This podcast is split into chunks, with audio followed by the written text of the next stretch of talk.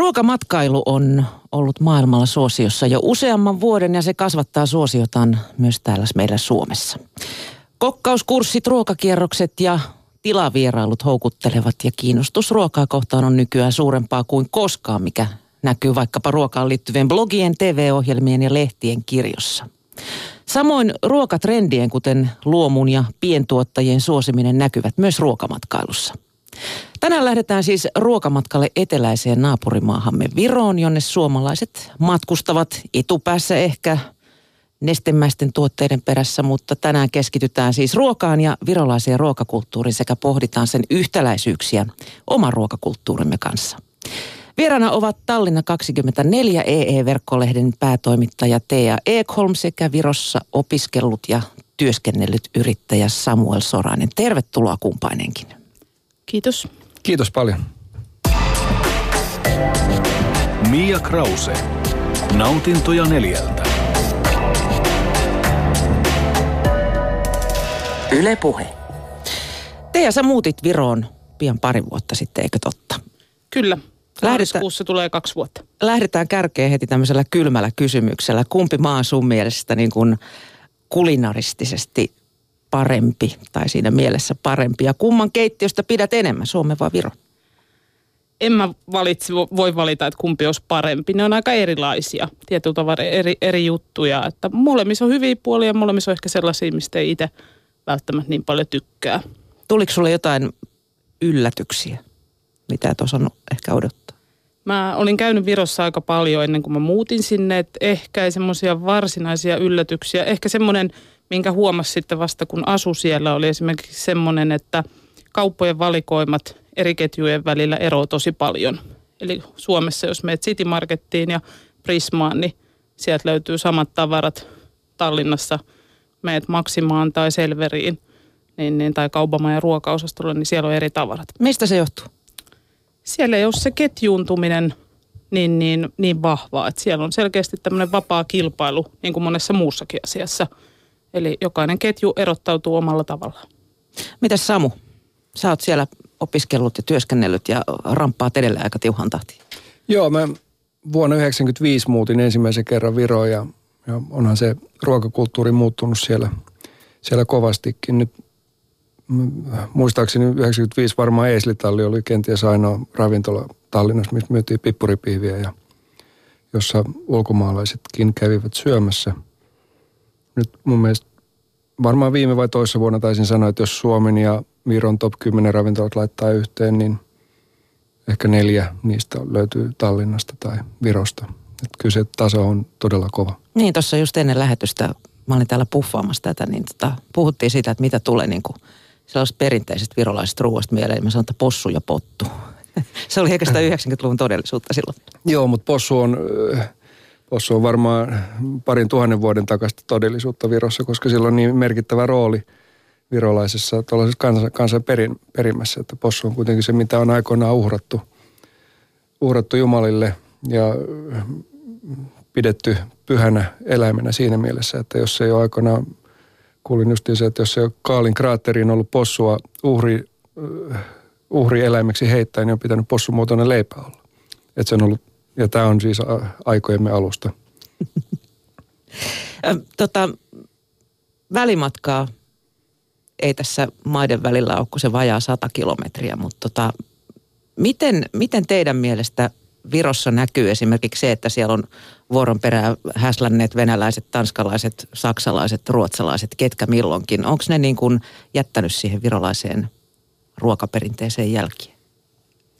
No kyllä ainakin niin kuin venäläisten vahva vaikutus näkyy ja sitten se on mun mielestä jännä, tai mä oon jotenkin kiinnittänyt huomiota siihen, että venäläisestä keittiöstä nimenomaan kruusialainen keittiö on niin kuin siellä Virossa tosi vahva.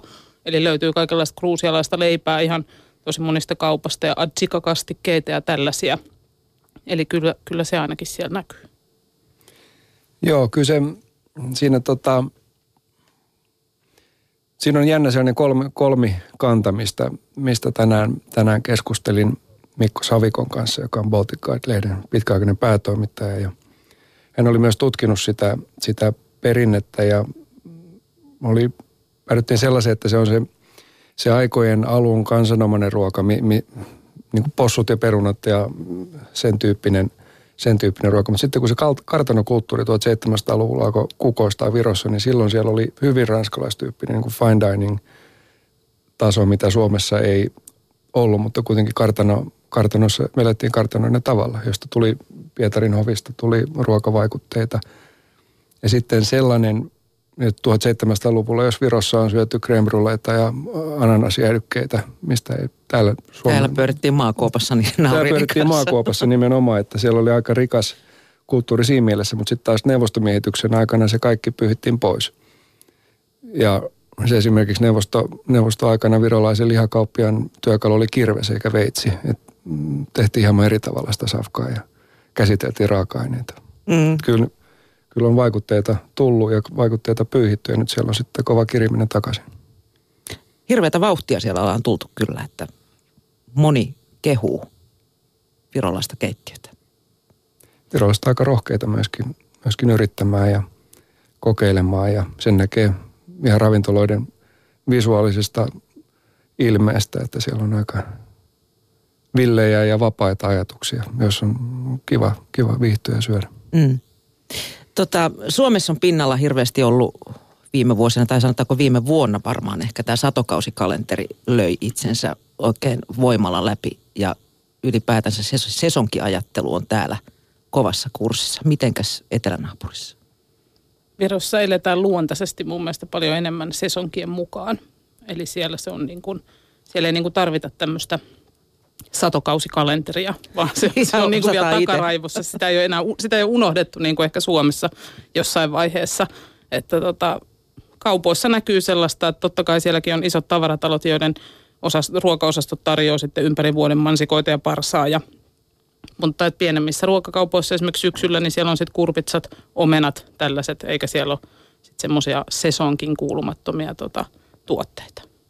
Ja se on ehkä osittain, mä varmaan siitä johtuen, että virolaisethan itse viljelee ja tota, viljelee paljon kotipuutarhoissa. Että heillä on hedelmäpuita ja isot kasvimaat ja säilötään paljon ja niin sieltä se ehkä luontaisesti tulee. Mistä, on, onko tämä perua sitten siltä neuvostoajalta, kun ei ihan ollut kaupoissa kaikkea? Kyllä varmaan on jään, jäänyt sieltä peruja, että sitten niin kuin varaudutaan. Ja sitten toki Virossa monella on vielä niin, niin elintasot ei ole sellaista, sellainen kuin Suomessa, eli sitten se on ehkä helpoin tapa itse niin kuin viljellä ja säilyä ruokansa, niin se on tapa sitten niin, niin, säästää rahaa. Joko sinä viljelet siellä? Meillä on niin nolostuttavan pienet kaksi kasvilavaa, että naapureiden kasvihuoneisiin ja hedelmäpuu viidakoihin verrattuna se on, sanoisin lähinnä nolostuttavaa. Mutta se on hieno, hieno Virossa, että se mummojen perinne on arvossaan niin käsityössä kuin ruoassa ja säilymisessä, että, että se ei ole ollut, se, siitä ei voi sanoa, että se on trendikästä, vaan se on itsestäänselvyys. Ja virolaiset käy metsässä sienessä ja poimii marjoja ja sitten siellä kasvaa, se on kuitenkin yli yksi lämpöaste lämpimämpää kuin Suomen Suomi, niin, niin se kasvuvyöhyke on tietenkin hieman eteläisempi, että siellä kasvaa sitten taas mielenkiintoisia hedelmiäkin. Mm. Mutta tota, niiden hyödyntäminen tosiaan on sellainen mm,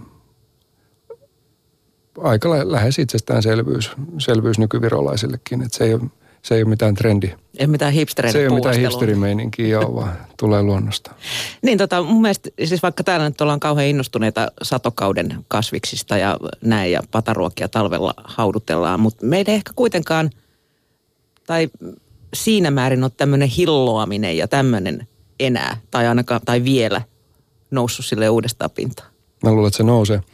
Mutta tota, se mikä muista mieleen, niin virolaiset tietää myös perhana hyvin sen, että mitä erinäköiset esimerkiksi metsänantimet, niin mitä ne tekee terveydelle. Että ne on, sieltä löytyy, jos mitä tahansa sulla kolottaa, niin löytyy jonkun näköinen yrtti tai hedelmä tai vähintään jostain tehty viina, joka auttaa siihen. Luonnon parannusta. Luonnon parannusta. Että se on todellakin sellaista funktionaalista ajattelua. Että se on ollut, se on varmasti ollut myös silloin tuossa oli jo, joitain vuosikymmeniä, kun oli vähän vähemmän tavaroita saatavilla, niin piti itse myöskin luoda ja keksiä, että mitä asiat toimii.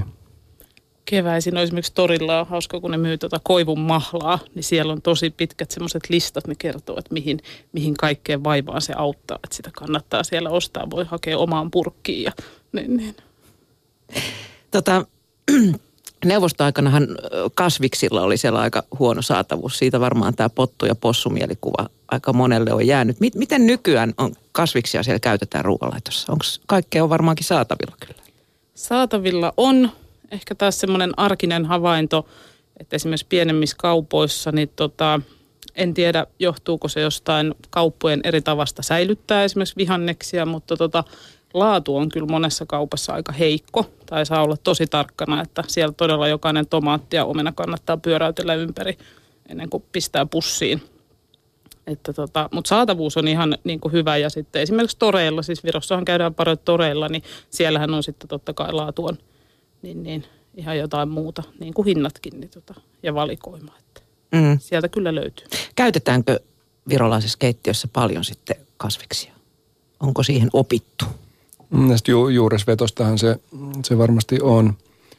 Mutta tota, mutta kuten Teija sanoi, niin torit on kyllä hyvä paikka ja kyllä se, se valikoima, valikoima siellä no, muistaakseni ihan ok on.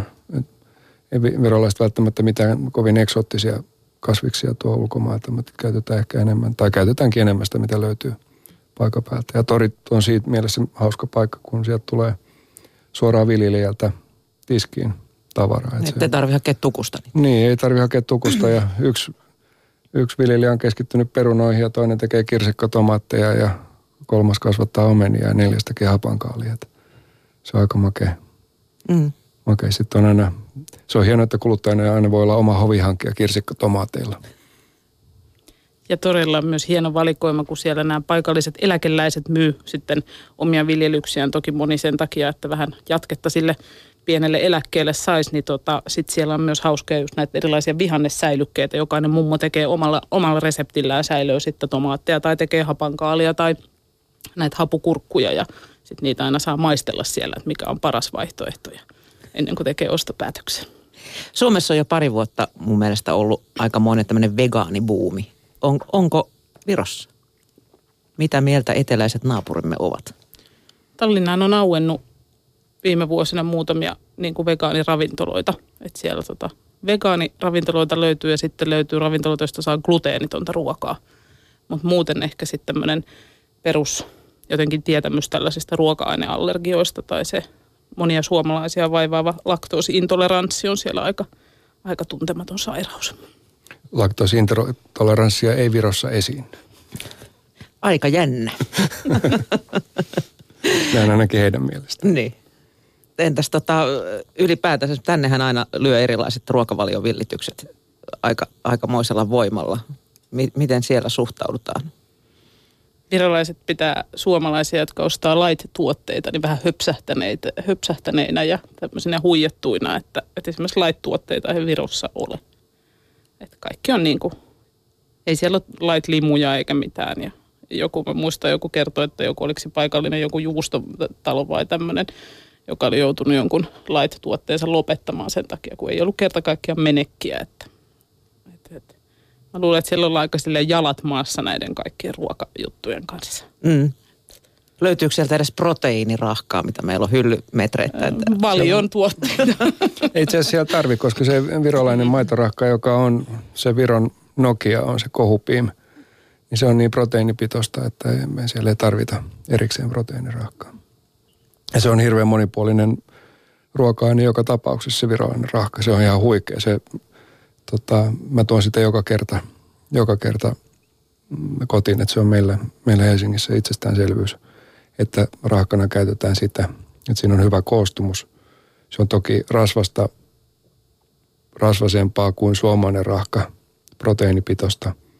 Ja tota, siitä voi tehdä hyvin suolasta myös. Että se toimii tosi moneen. Ei tarvitse syödä niin paljon, jos se on rasvasta. Ei tarvitse syödä niin Vähempikin paljon. riittää. Virolaiset, virolaiset lapset on kasvanut niiden rahkapatukoiden kanssa. Ne pienet rahkapatukot, joita nyt onneksi alkaa Suomestakin löytämään. Mm. Ne on hieno välipala. Ja niin se uskomaton valikoima. Joo. Minkälainen määrä hyllymetreittäin niitä löytyy niin kuin virolaisen ruokakaupan maito tuota hyllystä. Mitä maitoa sieltä maitohyllystä muuten löytyy? Meillähän on niitäkin joku 70 merkkiä, menee sormisuusi. On siellä aika monenlaista. Mä oon niin huono juomaan maitoa, mä juon vaan kahvissa. Mutta kyllä sieltä löytyy ihan valion se taitaa olla melkein ainoa joku laktoositon tuote. Ne löytyy valion laktoositonta eilamaitoa ja sitä aika rasvasia versioita myös, mutta kai siellä joku rasvatonkin maito löytyy. Turisteille. Turisteille. Mutta se mun mielestä joku on tuonut, se, koska puhuit aikaisemmin tuosta tuosta valikoimien eroavaisuudesta ja ketjujen voiman puuttumisesta Virossa. Että siellä tosiaan on, on valikoimat vaihtelee ja yksi tuottaja pystyy saamaan johonkin muutamaan liikkeeseen omat tuotteensa ja toinen toisiin. Mielestäni se oli aika makea, että maitohyllylläkin oli eroavaisuutta, että siellä oli joku laittanut lasipulloihin semmoisiin englantilaistyyppisiin maidon ja toisella oli läpinäkyviä muovipulloja ja sitten on tämmöisiä tetrapakkeja. Ja, ja sitten on se perinteinen tai vanhanaikainen semmoinen pussi. Eli niin, Virossa niin, ma- myydään suuri osa maidosta pusseissa, mitkä Suomessa oli joskus, joskus ollut 60-luvulla käytössä vielä. Joo, pusseja. Pussitelineestä on nähnyt välillä suunnittelukilpailuja. Mutta tota, se maidossa siinä on sellainen ero, että se pilaantuu tosi nopeasti. Et se on jännä, kun Suomessa maitotölkkiä ja jääkaappi, niin se voi siellä parikin viikkoa olla ilman, että se tapahtuu mitään. Mutta virolainen maito, kun on viimeinen käyttöpäivä, niin se on seuraavana päivänä juustoa. Kertoo Et, varmaan sen käsittelystä jotain. Kertoo käsittelystä niin ja mun mielestä se on ihan hyvä, että maito, Maidolla on ikänsä. Maito, maito elää oman elämänsä. Tallinna on vanha hansakaupunki. Näkyykö esimerkiksi mausteiden käyttö siinä? Miten siellä käytetään mausteita? Voisi kuvitella, että aikojen saatossa siellä on kaiken näköisiä vaikutteita tullut. Mun mielestä mausteiden käyttö on Tallinnassa aika sellaista hillittynyt oikein niin kuin termi, että, ja sanotaan, että niin, niin sieltähän puuttuu tietyllä tavalla aika paljon niin, niin semmoinen etnisten ravintoloiden genre, mikä esimerkiksi Suomessa jossain Helsingissä on tosi vahva, että meillä on pizzerioita ja kebabpaikkoja ja kiinalaisia tällaisia joka kulmassa, mutta tota, Virossa ei ole tota, siirtolaisia paljoakaan näistä maista tullut, niin siellä on hyvin ohut, niin kuin, että siellä on tosi vähän esimerkiksi jotain pizza- ja kebabpaikkoja ja en ole itse mikään kebabpaikkojen suurkäyttäjä, mutta olen kuullut, että ei sieltä kulmassa niin hyvää kebappia saa kuin Suomesta. Että niin, niin, mutta intialaisia ravintoloita siellä on jonkun verran ja tällaista. Niin, niin. Ähm, onko siellä mitään etnistä sitten intialaisten lisäksi, kun ajattelet, että meillä no, tuskin tietää, minkä maan pääkaupungissa onko tuolla vaeltaa? Ja... Siellä ehkä etninen, on Virossa ehkä enemmän just sitten tätä tämmöistä gruusialaista, aserbaidsanilaista, mikä näkyy sitten jossain tämmöisissä liharuuissa ja sellaisessa. Niin, niin. Se on vahva ja si- mm. siinä, siinä ne on tosi hyviä ja, ja tota se, juuri se etnisyys, se näkyy ja tuoksuu Virossa joka paikassa kesällä. Ei voi mennä mihinkään kylään ilman, että tuoksuu saslikigrillit pyörii ja, ja tota, tykötarpeineen. Et täältä, tästä vinkkelistä katsottuna se on aika etnistä ja ihan peijoni hyvä. Ja virolaiset, jos jotkut osaa sen porsaan marinoida, että jos kauppahalliin menee, niin sieltä löytyy toista kymmentä erilaista saslikkimarinaadia. Ja, et sen, sen, sen puolessa ollaan vahvasti, mutta ei, mu, ei mullekaan tule mieleen kiinalaisista ravintoloista kuin yksi Tallinnassa, joka on – kovatasoinen tai, tai hyvä, että, että siellä puolella ollaan aika, aika tota, vaatimaton, vaatimaton valikoima. No Suomessa on pari vuotta jyllännyt Japani ja sushi-buumi. Onko Tallinnassa? Saako sieltä sushi? Virolaiset tykkää susista, varmaan perustuu osittain siihen, että tykkäävät kalasta. Ja samoin niin kuin tietenkin, että siellä on iso venäläisvähemmistö, venäläiset tykkää kalasta. Eli siellä saa susia joka niemestä ja notkosta – Toki se on jossain paikoissa vähän erilaista, eli siellä suositaan aika paljon erilaisia tuorejuustoja siellä susissa ja sitten on kaikenlaisia kastikkeita, mutta löytyy muutama semmoinen ihan korkeatasoinenkin susiravintola. No, mutta ei ole samassa mittakaavassa kuin Suomessa. Mä itse viime viikolla huomasin että se Silk Susikin on häipynyt sieltä, joka aikoinaan oli tämä isoin ketju. Että, että tota, Kyllä muistan, kun susi tuli Tallinnaan, niin se oli tietenkin siellä niin kuin Suomessakin niin kallis ruoka. Et se on vaikea, siellä on kuitenkin niin paljon pienempi se, se kansanosa, joka ravintoloissa pystyy rahaa käyttämään, niin, niin sellaisesta sitten läpilyöminen ja menestyä erikoisuuksilla niin on aina haastava. Mm. Kuinka paljon paikalliset käy ulkona syömässä vai onko siellä niin kuin kotikeittiö korostuneempi? Kyllä se on varmaan niin kuin just, että tietty osa käy, mutta on, on paljon ihmisiä, kenellä niin kuin se ei vaan taloudellisesti ole mahdollista. Mutta että sitten esimerkiksi Virossahan on tosi vahva tämmöinen kahvilakulttuuri, että käydään sitten kakkukahvilla nauttimassa ja herkuttelemassa, että se on se. Ja sitten voi ehkä ainakin meidän naapurustosta kertoa just tämän, että kotona ruoan laittaminen, niin jos sanotaan, että suomalaiset on hulluja grillaajia ne grillaa ympäri vuoden, niin kyllä meidän naapurit ainakin viime keväänä pakkasella vielä joskus maaliskuussa, niin shaslikit pyöri pihalla. He toreista puhuttiin jo, että ne on äärimmäisen suosittuja Virossa. Onko niitä paljon? Mun mielestä kun Suomessa jotenkin torikulttuuri on vähän näivettynyt tässä viime vuosina. Joo, se on valitettavasti. Että, ja sitten torilla on sellainen, sellainen Suomessa, niin ainakin täällä Helsingissä se, sit se turisti leima ja torilta jos ostaa, niin kaikki on kallista. Mm.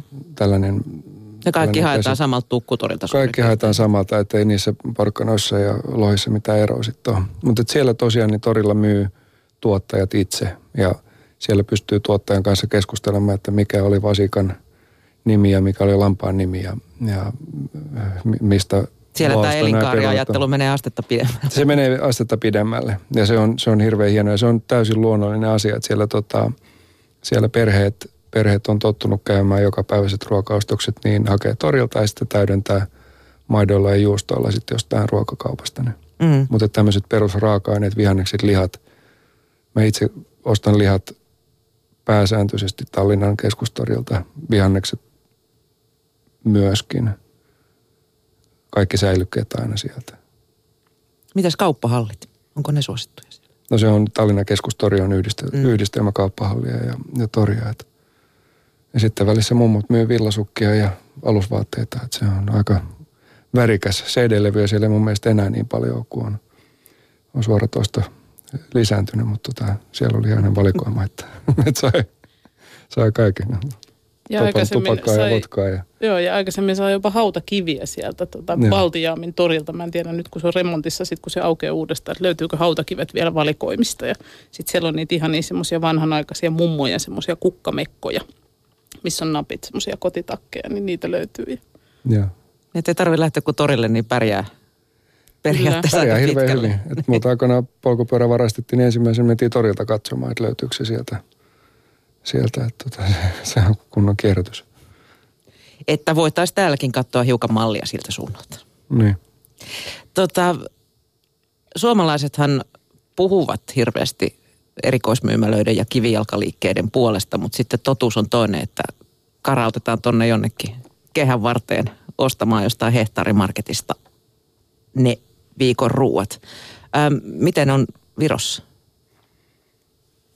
Kyllä siellä on vielä paljon tämmöisiä pieniä kivijalkakauppoja, mutta toki sinne myös avataan koko ajan, rakennetaan erilaisia ostoskeskuksia, ostoskeskittymiä ja kyllä välillä kun arkipäivänä jossain niissä – vierailee, niin vähän yrittäjien puolesta niin kuin kauhistuttaa siis, että onhan siellä päiväsaikaan tosi hiljasta ja sitten jos ei ole joku tämmöinen matkailusesonki. Mä itse asun Beamsissa siinä Tallinnan naapurissa, niin tota, sielläkin kun meet päiväsaikaan ostoskeskukseen, niin kyllä siellä aika autiota on. Että tilaa löytyy. Tilaa löytyy. Mm. Mutta ostetaanko siellä mieluummin ruoka sitten erikoisliikkeestä kuin paikallisesta prismasta? Kyllä mä luulen, että se, kyllä se torikulttuuri on siellä eri lailla niin kuin vahvaa ja sitten tämmöisiä, että on löytyy lihakauppoja, on juustokauppoja. Toki ne voi olla sitten just jossain hallissa ja tällä lailla, että tota, niin, niin. Mutta onhan siellä prismojakin mm. ja hyvin menee, ymmärtääkseni. Niin, kyllä kai suom, anteeksi virolaisilla työssä käyvällä perheellä samanlaiset kiireet on kuin Suomessakin perheellä, että, että se tehdään myöskin siitä lähtökohdasta, mikä helpointa on. Että tota, kyllähän varsinkin Tallinna on miinotettu joka puolelta niin ostoskeskuksilla, että, että kyllä niissä viikonloppuostoksia tehdään varmasti samalla tavalla kuin, kuin täälläkin. Mm. Jos sen verran vielä puhutaan näistä juustokaupoista ja lihakaupoista ja muista kaupoista, niin Suomessahan on, no ensinnäkin niitä ei enää hirveästi ole ja ne mitä on, niin niillä on aika kallis mielikuva. Miten, miten se hinnoittelu tapahtuu Virossa? Onko ne ihan normaali hintaisia sitten vai onko nekin saaneet tällaisen statuksen? Mä sanoisin, että varmaan normaali hinta sieltä on varmaan vähän sama kuin to- torillakin, että torihan on niin kuin edullisempi kuin ruokakaupat. Jos sä menet niin kuin Tallinnassa isoon markettiin tai torille, niin torilla on edullisempaa. Niin tota, mä sanoisin, että melkein näin. Kyllä. Niin, että koska ne on jotain tämmöisiä tuottaja, niin, niin lähtöisiä nekin. Niin, että sinne ei tuosta kummallista torilisää jostain päälle sitten. Joo, se tori, torit on edullisempi. Sitten tietenkin kauppakeskusten erikoisjuustokaupat, ne, ne, ne sitten taas voi niitä kalliimpia olla erikoisviinipuodit, mutta tota, tori, tori on yleensä, kun se tulee suoraan tuottajalta, niin se on edullisempi. Öö, sä Teija mainitsit tuossa ennen, ennen kuin puhuttiin tuossa viime viikolla, että lounasta kannattaa syödä ulkona. Joo, Tallinnassa on tämmöinen tota, edullinen lounaskulttuuri, eli kaikissa, kaikissa ravintoloissa ihan huippuluokan, niin, niin kalliimmissakin, niin syö semmoisella, sanoisin kolmella viiva kuudella eurolla niin tota, lounasannoksen. Se on semmoista enemmän niin kuin kotiruokamaista ja muuta, ja nimenomaan se on niin kuin annos, joka yleensä tarjollaan pöytään, eikä tämmöinen Suomessa ehkä suositumpi buffet, josta kaikki kau- kauhoo sitten itse lautaset kukkuroille. Mutta tota, siellä on tosiaan, en osaa, mä en tiedä osaako Samu kertoa siitä taustasta, mistä tämmöinen on niin kuin lähtenyt, mutta että se on niin niin. Nyt en osaa sanoa, mikä, mikä tausta lounaalla ravintolassa on, mutta tota, niin sitä kyllä syödään. Ja itse, itse suosin, suosin. Että kyllä mä yritän omat laiva-aikataulut aina ajoittaa sillä tavalla, että on Tallinnassa lounasaikaa. Te tarvitse laivalla aika... syödä. Nimenomaan.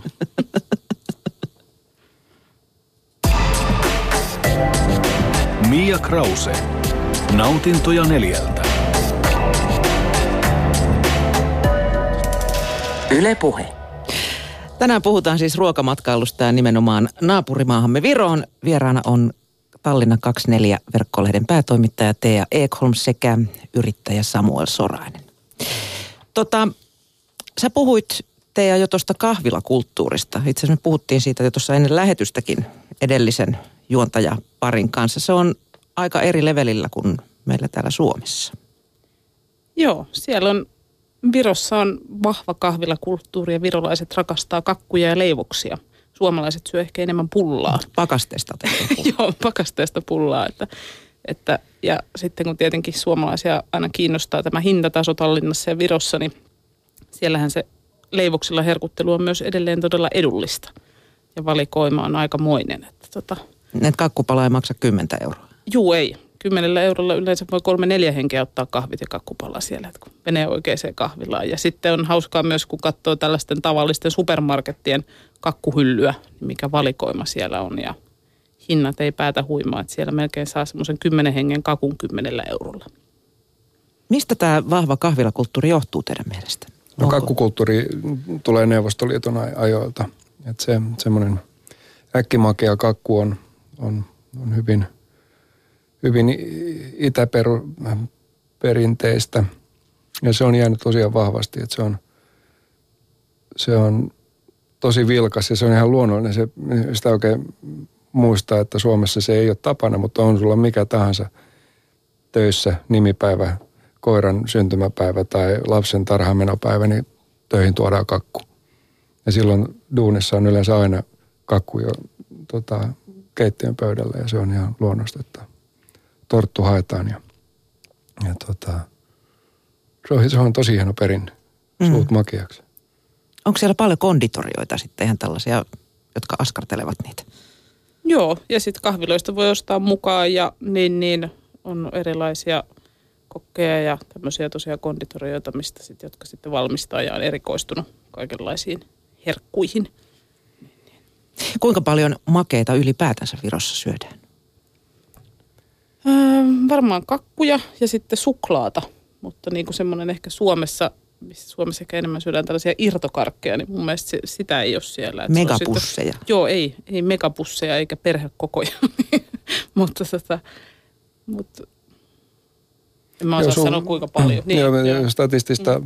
lukua mullakaan ei ole, mutta tota, suklaa, suklaata käytetään paljon ja se mitä pistänyt silmään, niin tai nyt muistan, että virolaisissa esimerkiksi yritysbileissä, erilaisissa tapahtumissa tehdään hirveän paljon niin personoituja konvehteja, että se on ihan normaali, että on, on esimerkiksi yrityksen tai tapahtuman teemaan tehdyt konvehdit, käsityötä. Ja sitä käsityötä Virossa tehdään erittäin paljon edelleen. Että siellä, siellä, siihen, siellä on tekijöitä ja virolainen käsi on vakaa ja tarkka tekemään.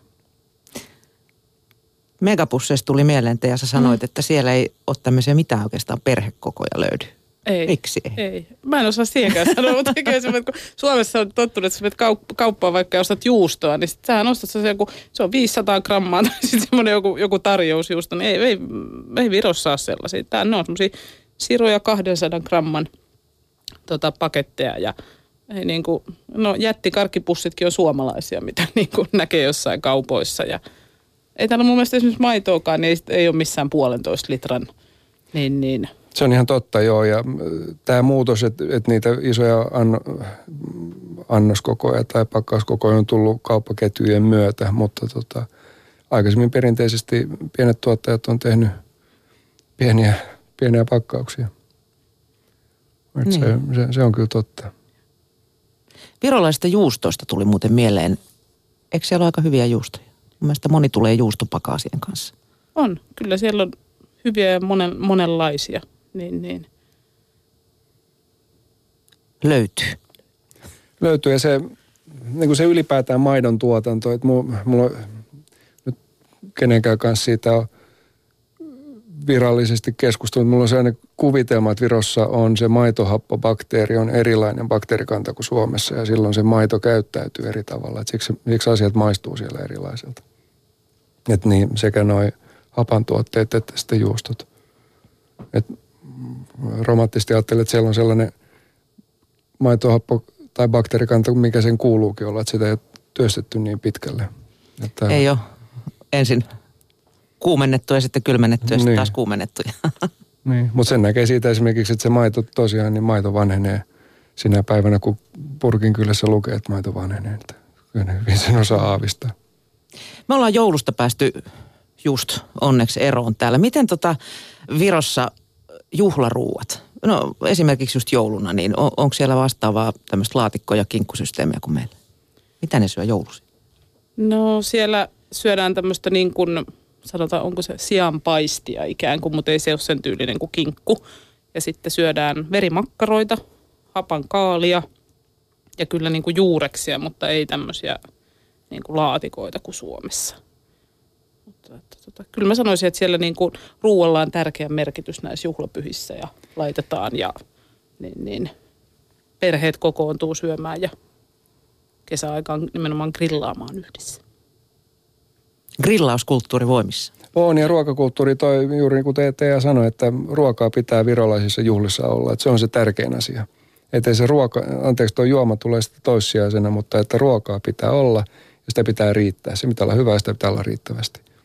Että jos menet virolaisiin häihin, niin sitä on ihan hemmetimoiset määrät sitä safkaa. on kuin ylitse pursuovasti.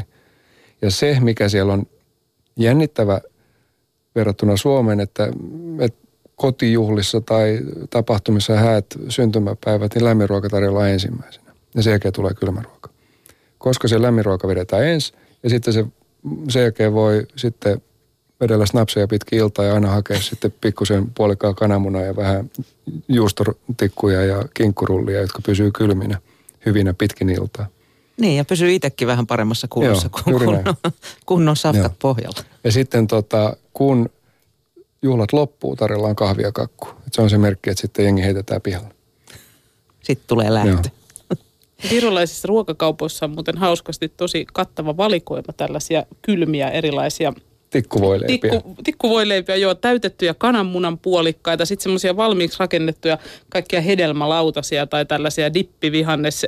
Ne on ihan peruskauraa, niin kuin, tota, että jos haluaa päästä helpolla, niin sieltä on vain pari vatia kainaloa ja kotona kansi pois. Ja joo. Se on siinä. Eikä kukaan viranomainen tule kiukuttelemaan asiasta. Ei. E, entä sitten juomat? Ähm, mitä Virossa juodaan? Ainakin olutkulttuuri on aika vanha. Olutkulttuuri on vanha. Siellä on luostareita ollut ja, ja tota, sitä kautta sellaisia myöskin virolaisia tehtyjä. No viinaa siellä juodaan tietenkin, se on viina kansaa. Tulee perinteestä ja viinan, viinasta jatkojalostettu erinäisten hedelmien kautta likööreitä. että py, pyhiä juomia.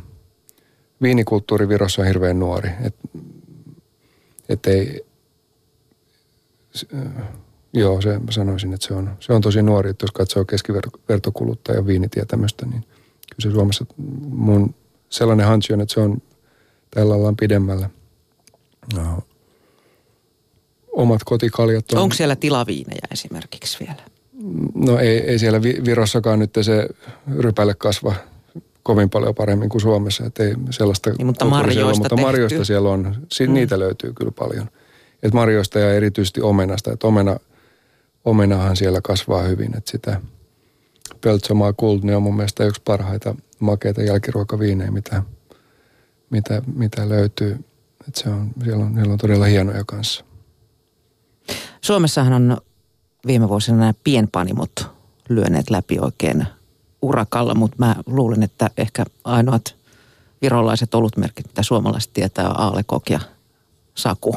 Onko siellä, onko siellä tämmöistä pienpanimotoimintaa? Mä Sä just- lu- Luostareista mainitsit jo. Mä just keskustelin Pohjola-Panimon o- omistajan kanssa. Hän sanoi, että kymmenen suurinta virolaista pienpanimoa tuottavat yhteensä alle yhden prosentin virolaista oluesta.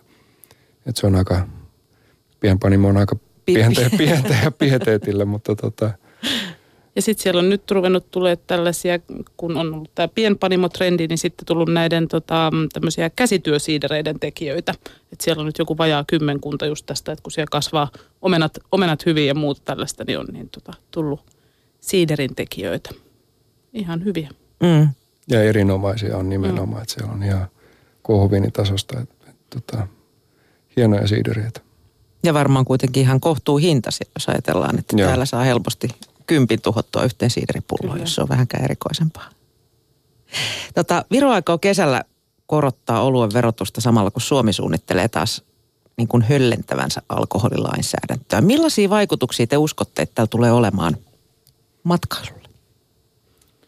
Mä jostain katoin nyt justiin, joku oli laskenut, että mitä se niin kuin euroissa tarkoittaa jonkun olutsalkun hintaan nämä niin kuin verokorotukset ja sitten verrattuna johonkin no näin, tällä hetkellä oleviin Alkon A-olutsalkun hintaan, niin olihan se niiden korotusten jälkeen silti mun mielestä niin kuin puolet halvempi.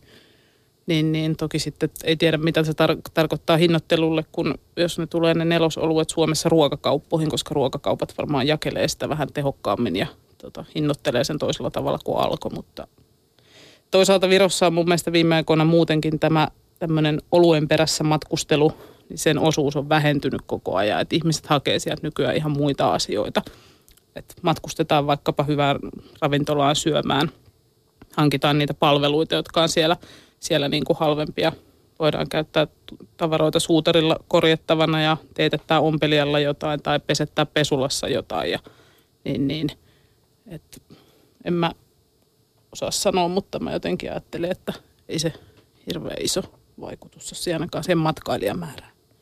No mä, mä en ole siihen oluen hintakeskusteluun oikein ehtinyt perehtyä.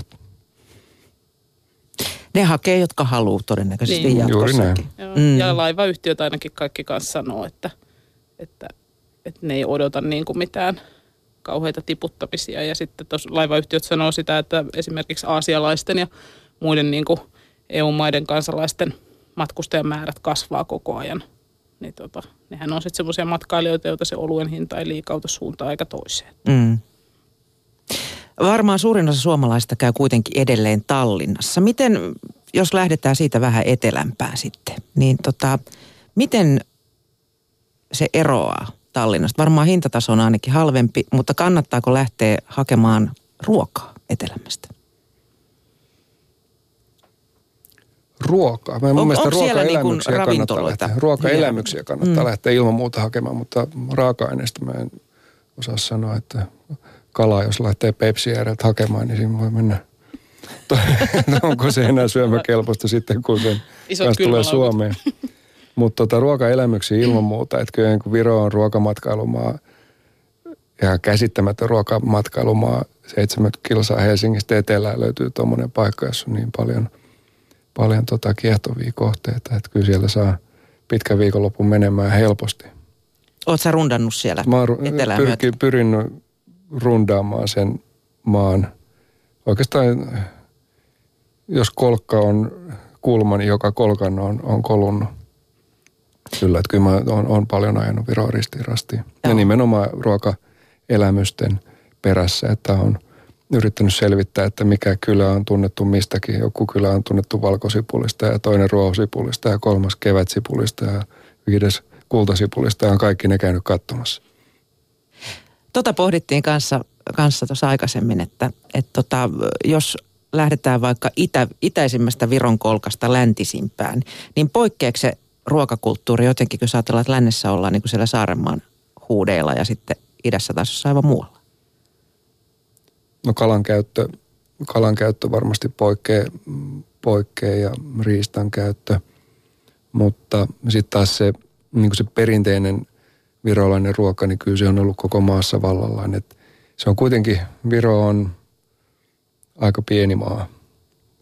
Sen ajaa parissa tunnissa päästä päähän, niin ei siihen väliin niin suuria niin kuin ruokaeroja löydy. Että kyllä se seljankka ja tumma leipä löytyy joka kolkasta myöskin. Ja, ja samat kuulin kollegoisi kanssa, kun keskustelitte niistä tummista leipäpalasista Bishen vierelle, niin kyllä nekin löytyy joka paikasta. Että Kaikkialta saa. Kaikkialta saa. Mm. Ja syksyisin on hienoja, kun on ikään kuin tämä tämmöinen sadonkorjuaika, niin tosi monella paikkakunnalla on just näitä, joku on sipuleista tunnettu, joku hunajasta, niin siellä on tämmöisiä erilaisia niin kuin markkinoita joka viikonloppu, jos haluaa, niin ajella, niin, tota, niin, niin löytyy tällaisia. Ja sitten just tämä Virossahan on paljon erilaisia kartanoita, niin monissa kartanoissa on tosi hyviä ravintoloita eri puolilla Viroa. Että esimerkiksi Tarton, matkalla Tartoon, jonne on nyt avattu viime syksynä uusi Viron hieno kansallismuseo, niin sit sieltä löytyy semmoinen kuin toi Pohjakan kartano, mikä on esimerkiksi semmoinen käymisen arvoinen. Eli kannattaa vaan lähteä rohkeasti suhailemaan sinne. Ja... Kannattaa lähteä, kannattaa yöpyä kartanoissa ja kannattaa yöpyä maatilalla, että se on tosi, siellä on silmä lepää ja vatsa. Entä sitten tota, Tallinnan ravintolat? M- mun mielestä ne on jotenkin, niitä on ihan älyttömästi, mutta niissä myös niin kun, niitä tulee ja menee aikamoista vauhtia. Kuulet jostain hyvästä mestasta, niin sitten kun sä meet, niin sitä ei ole enää. Joo, kyllä siellä tapahtuu. Se on varmaan just se, että alalla tapahtuu sen takia paljon, että Viro on pieni maa. Siellä on paljon ihmisiä, joilla ei ole varaa käyttää ravintolapalveluita, että se on myös Tallinnassa kilpailtu ala. Ja tota, toisaalta taas virolaiset on rohkeita yrittäjiä, lähdetään perustaa tekemään, kokeillaan. Ja aina se ei sitten toimi, mutta se on ihan totta, että kyllä siellä niin kuin koko ajan tulee uutta, mutta sitten yllättävästi niitä tipahtelee sieltä poiskin, että niin, paljon on tarjontaa. Kova koulutuksen puute, että se, se tarve pitäisi saada siellä täytettyä, eli ravintola ja ravintoloitsijakoulutus, että, että siinä on ihan selkeä ero, ero Suomeen. Että siellä innokkaasti yritetään fiilispohjalta ja katsotaan mihin menee. Ja usein käy niin, että ravintoloitsija menee vähän omat ja ravintolarahat sekaisin ja, ja sitten siinä ollakin ihmeessä, että että miten tässä nyt näin kävi. Mutta kunnia, kunnianhimoisia himoisia ja mielenkiintoisia ratkaisuja siellä on, siellä on paljon. Mutta kyllä on tosiaan sitä mieltä, että, että se Tallinnan taso on huikea. Sitten kun yhdistää siihen tasoon vielä tuon hintatason, niin kyllä siellä menee heittämällä Helsingistä ohi moni paikka. Koska nyrkkisääntönä mun mielestä se on noin 35 prosenttia edullisempaa se ravintolassa syöminen hienoissa paikoissa ja se on pitkä penni silloin, mikä säästää. Kyllä.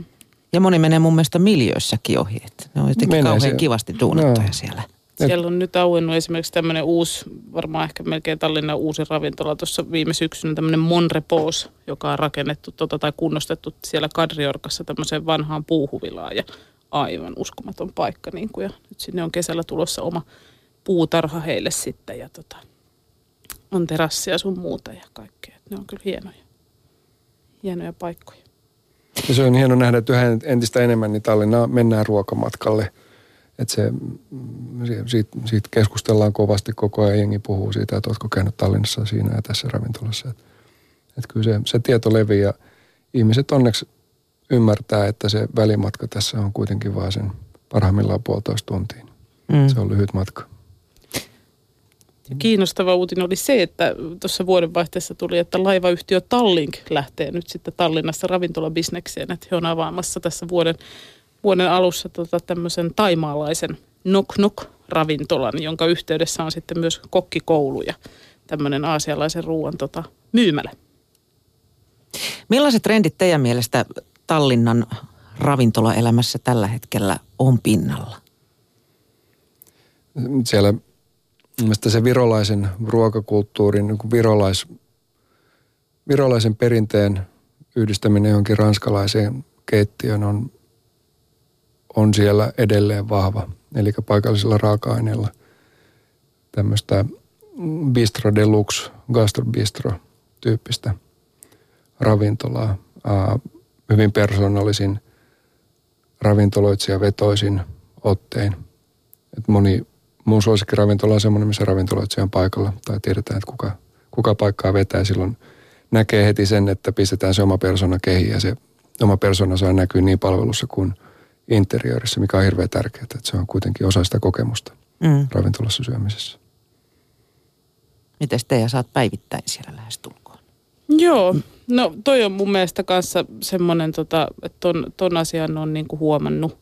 Ja tota, sieltä nostaisi sellaisia muita asioita. Sitten se jotenkin hauska, siellä on monia mun mielestä semmoisia raaka-aineita tai jotain semmoisia ruoka-aineita, mihin ei esimerkiksi Suomessa tai tota, ruoka-annoksia, mihin ei Suomessa ravintoloissa niinkään usein törmää. Et siellä on esimerkiksi munakkaita tosi usein ravintoloissa. Ihan siis, no saat sä Suomessakin, sä saat aamiaisella, mutta mm. siellä voi, sitä saa lounasruuaksi. Tai semmoisen, Suomessa saat semmoisessa hyydytetty semmoisen lämpölaatikko. Semmoisen lämpölaatikko, lohkee kivasti. Sitten tota, lettuja saa tosi monessa paikassa täytettyä eri tavalla, niin kuin tota, suolasia ja makeita. Ö, uppomuna on tosi usein, jos tilaat vaikka jonkun lohisalaatin, niin, niin ja sitten tämä eettisesti kiistelty tonnikala niin löytyy aika monen ravintolan ruokalistalta, mitä Suomessa ei niin kuin kauheasti löydy.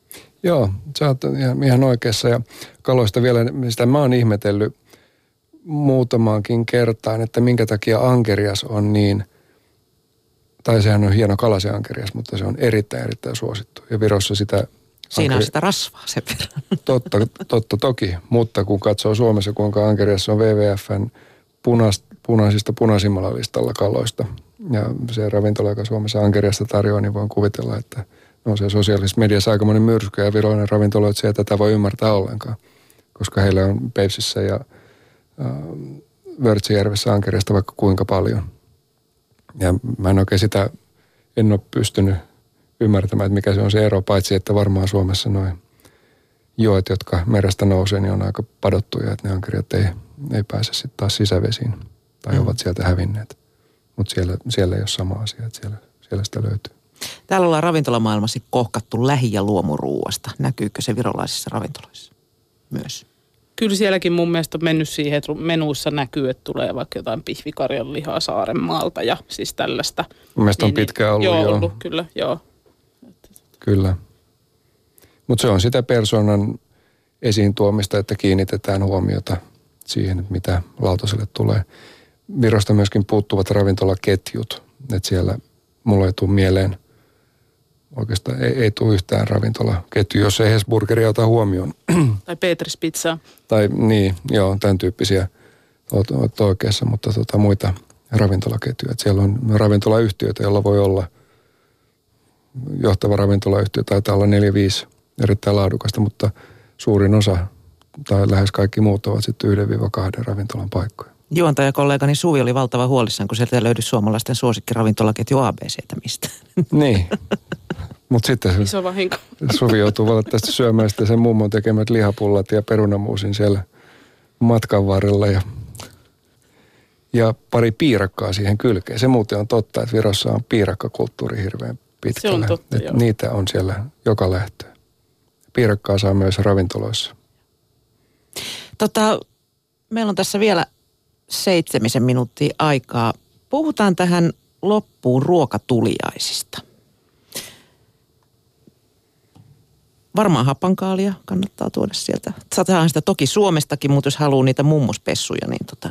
Eikä se ole niin hapanta siellä. Virolainen hapankaali on makeampaa. Eli se, se tavallaan se Suomessa sanotaan heti, että en tykkää hapankaalista, kun se on niin hapanta, mutta virolainen... Etikkaasta jotenkin. Mä ainakin huuhtelen sen suomalaisen. Joo, ja siellä se, on, se, tehdään, se tehdään makeampana. Ja se hapankaalihan juontaa myöskin Virossa.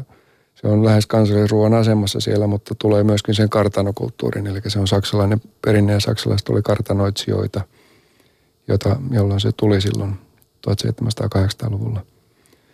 Mutta aikaisemmin puhuttiin tuon aina maitotuotteita.